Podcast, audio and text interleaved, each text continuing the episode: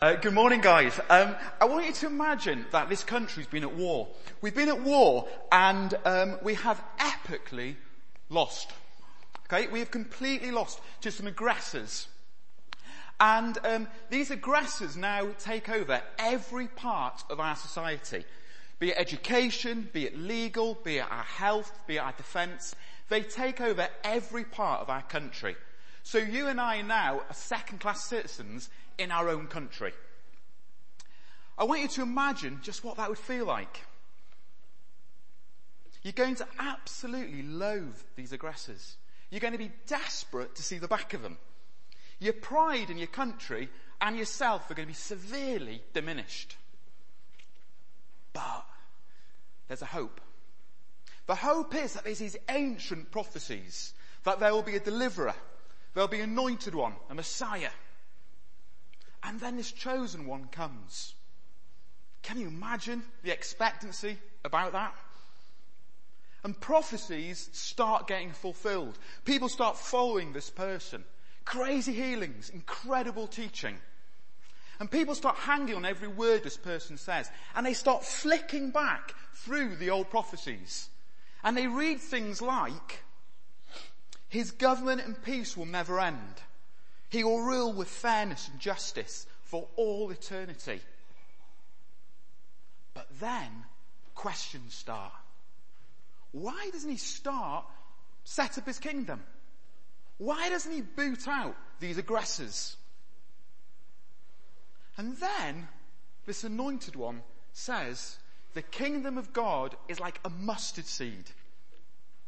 Can you imagine the disappointment? The concern, the confusion.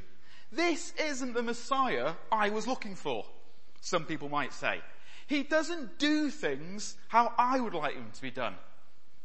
They might even say he doesn't even do things right, i.e. not how I want. Things aren't lining up. And I think that's possibly how the disciples felt when they heard Jesus say these words. Bearing in mind the Romans have taken over and they are desperate to see the back of them. And in the same way that the disciples might have felt confused, disappointed, betrayed, sometimes I can feel something when I turn on the news and see what's happening in the world. Missiles going over Japan from North Korea. What happened in Las Vegas last week? Huge areas of India with water over them, flooding, huge flooding at the moment. The marginalisation of Christianity in our country at the moment the growth of militant atheism, the brokenness in Bath, in Weston, and let's be honest, in our homes and in our hearts. We can experience that. And we wonder about this kingdom of God 2,000 years on. And we can feel despondent. If you ever feel that, I'll be honest, I do sometimes, these two parables are for you because they are massively encouraging.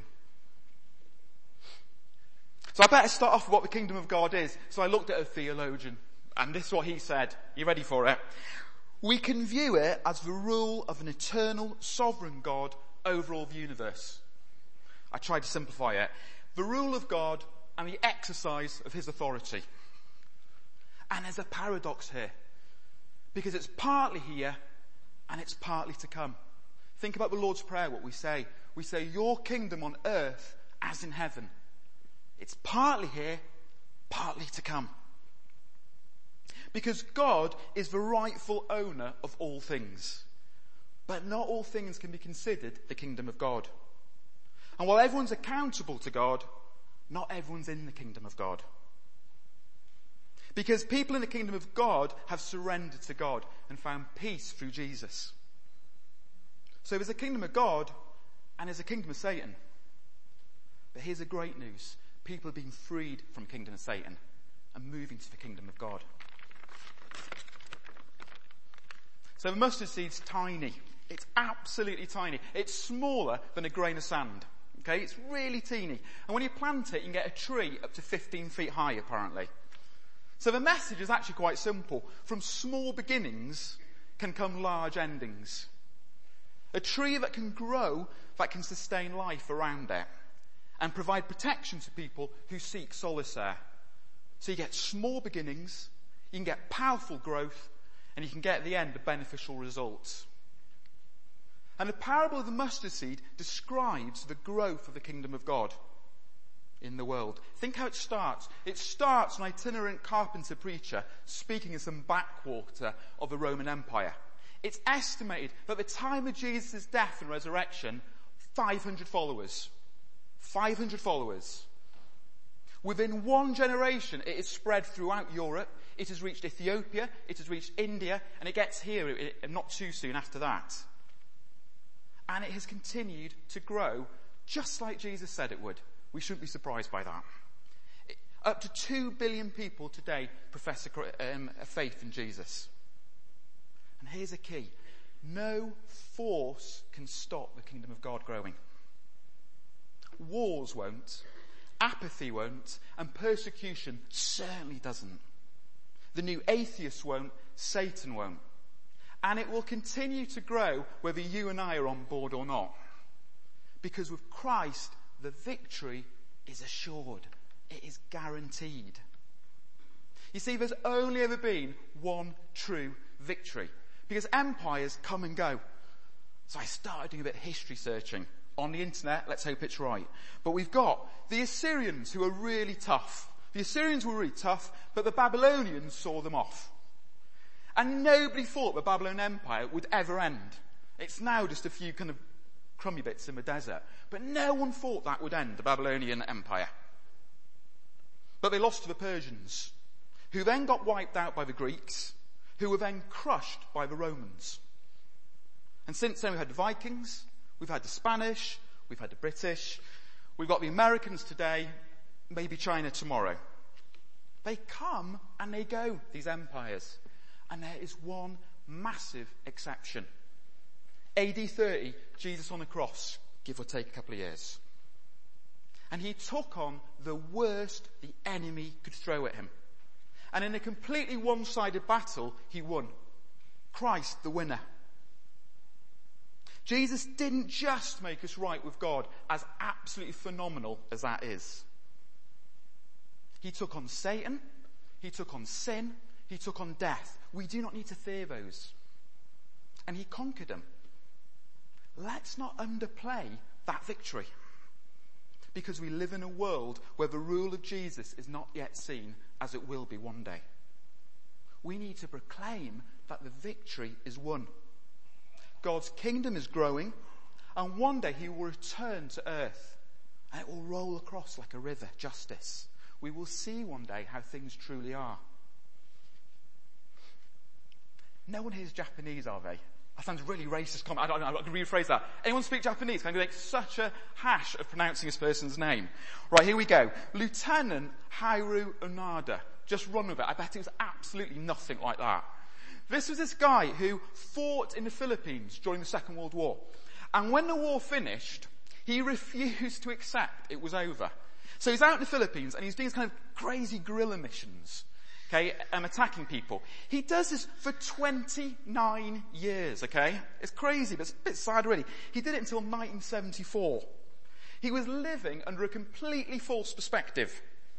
He was pledging allegiance to a power that had lost. So in the end, the only way they could stop it was they had to get his, his commander from Japan to go over to Philippines. His name, try not to laugh now, is Norio Suzuki. Did he go by motorbike? Sorry. Anyway, so he travels over, Mr. Suzuki, travels over from Japan over to Philippines and he finds the guy out in the jungle. This is 1974. He finds him he goes, what are you doing? It's over. The war's finished. You don't need to live like this. And Onada was able to bring his life and behavior in line with the truth. Andrew Wilson writes, the proclamation of the truth that the war is over the enemy is defeated, and that all people can now live in the good of the victory of Jesus is what evangelism is all about. If people choose to, they can share in the victory of Christ. Over sin, over Satan, over death. Don't you think it's crazy God's chosen us to share the kingdom. It's not how I do things. His ways aren't ours. But here's the question, are we playing our part in that? It's a challenging question. Are we playing our part? Because mustard seeds are small, but they are not insignificant. Do you know, sometimes your faith may seem really small to you. You may feel your Christian ministry, whatever that is, is insignificant.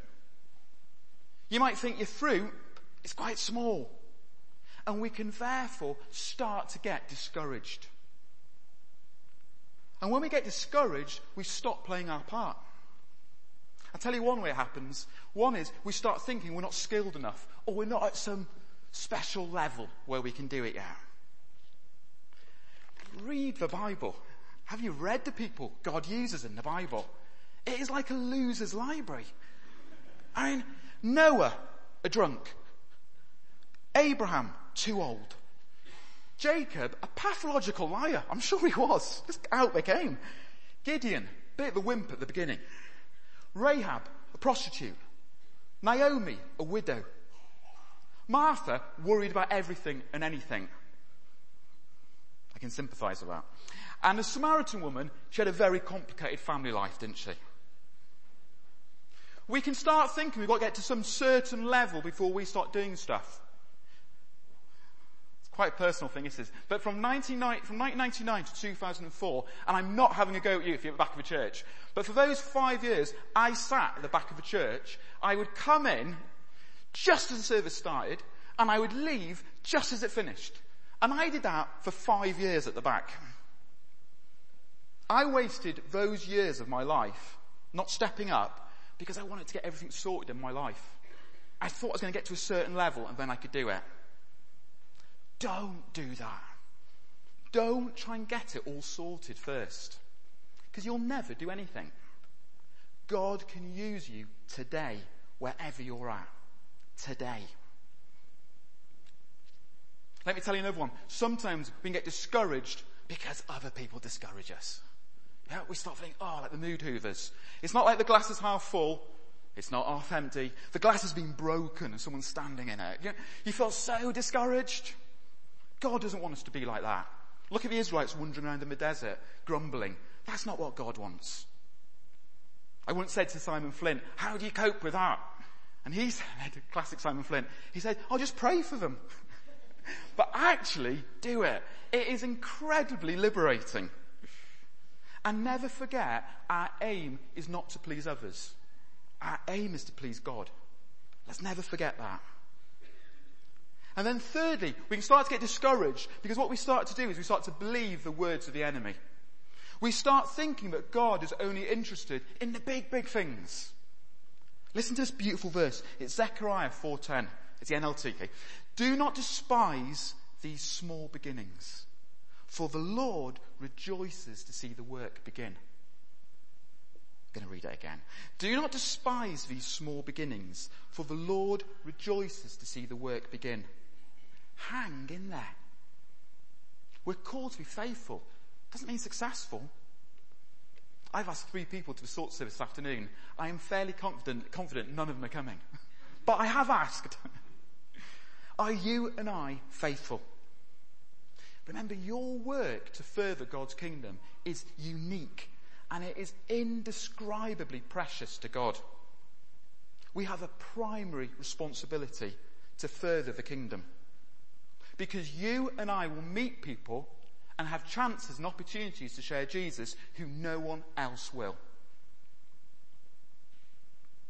So the first parable, the parable of the mustard seed, the growth of the kingdom of God. A lot of people think the second parable, which is about the yeast, is about how the kingdom of God can be um, in the soul of each believer. How we can grow more and more Christ-like. Again, small beginnings, large endings, beneficial results at the end. If we allow the Holy Spirit, He can transform us and we'll get those lovely fruit of love and joy and peace and long suffering and gentleness and all that stuff, which actually, if we're honest, we really, really want. But we've got to allow the Holy Spirit to do that. God takes us as we are, but He doesn't want us to stay as we are. He hasn't finished with us yet. I'm not sure why. When I was a teenager and I was brought up in church circles, personal holiness, or it was then called sanctification, was um, Well, it was a big hot thing. And it seems to have dropped off the agenda, which is a real shame, I think. It's a real shame. Ephesians 4 says we need to let go of the old things, take on new habits, and change with God's help the way we think. Romans 12:2 says, "Don't copy the behavior and customs of the world, but let God transform you, let God transform you into a new person by changing the way you think. Then, here's the reason why, you will learn to know God's will for you, which is good and pleasing and perfect. As Christians, we are not enslaved to sin. But there has to be some personal effort on our behalf. John Ortberg uses the word training, not trying. About eight years ago, I rocked up to the Bristol Half Marathon. I had done no training at all. Had I, Ben? I had done absolutely no. Now, Ben's always irritating people in, I will carry on that sentence, where he's, he's, he's the same age as me, give or take a month. And, um, but the thing is, he's just naturally very athletic. I am very unnaturally athletic. So we rocked up. I had done no training at all. And off we went. And oh boy, was I trying. I am going to try to do these 13 miles. After about four miles, I, um, I was going to share this. You might not, if you, you know, I wanted to be violently sick. Okay, about four miles. After about 10 miles, I started to feel really morbid thoughts about how death would be a release. I can't, it was just horrendous. Ben's springing away like Tigger the whole way around. But anyway, um, it doesn't matter how much I tried. I wasn't going to be very successful. I needed to train, didn't I? Beforehand, I should have, in some of the evenings, gone out, done a little bit of running, bit more, bit more, and I'd have got around. Don't we do that sometimes with our Christian life? We go, I'm gonna try, I'm gonna try. we need to train. We need to train. If we want to, if we want a life where we see God's kingdom expanding, where we love God and others wholeheartedly, it's going to take a bit of effort on our behalf. It's not just going to happen. Immerse yourself in the Bible. Pray. I tell you a great one. Spend time with people further down the road than you. Listen to their wisdom. It is mass. I can't recommend that enough. Actively get involved. Spend time just being with Jesus. And over time, we'll become disciplined people who do the right thing at the right time in the right spirit. And remember, it's not for our glory. It's for Jesus's. It's not about us. I'm going to start wrapping it up. We've been, we've been chosen to be God's ambassadors. It is a massive responsibility, but it is also a massive honour. It's our job, every one of us, to show the people of Weston or Bath or wherever your front line is, what God's like. Not just by what we say, but by what we do. Society has rightly had enough of church hypocrisy. So we aim to show compassion and grace and love and mercy and justice in every sphere of our lives with God's help and to form meaningful relationships with the people who are not yet in the kingdom of God. Krish Kandiah writes, the message of the whole Bible is to love our neighbours into God's kingdom, not exclude them for their imperfections. And when we mess up, and we will, we say sorry to God and our neighbour, and we pick ourselves up, and we dust ourselves down, and we go faithfully on. And we look to extend the kingdom of God wherever we are able. When it's school drop off, how can I further God's kingdom? When we're sat on a pew. When our children are spectacularly kicking off normally in a very public area as the model Christian family stroll by. How can I extend the kingdom of God? When we're at Tesco, when we're in the awkward work meeting, when we're on holiday, how can I further the kingdom of God? And it doesn't always mean opening a Bible and chucking a few verses. It might just be smiling and forming a relationship. When God feels far away, when we're sat in a pub, when we're hauled in to see the boss. How can I further the kingdom? When we're on public transport, when we're interacting with someone we're not too sure about, if we're honest. when we're not feeling the love, when we don't really feel like it, how can I further God's kingdom? Maybe you're struggling with hidden sins, or you're not seeing a personal growth in your life which you would like. Maybe you're feeling like this massive weight of responsibility about it. I'll lift your head high and focus on Jesus. He absolutely adores you. He delights in you. Reflect on him being the victor. The only true winner in history.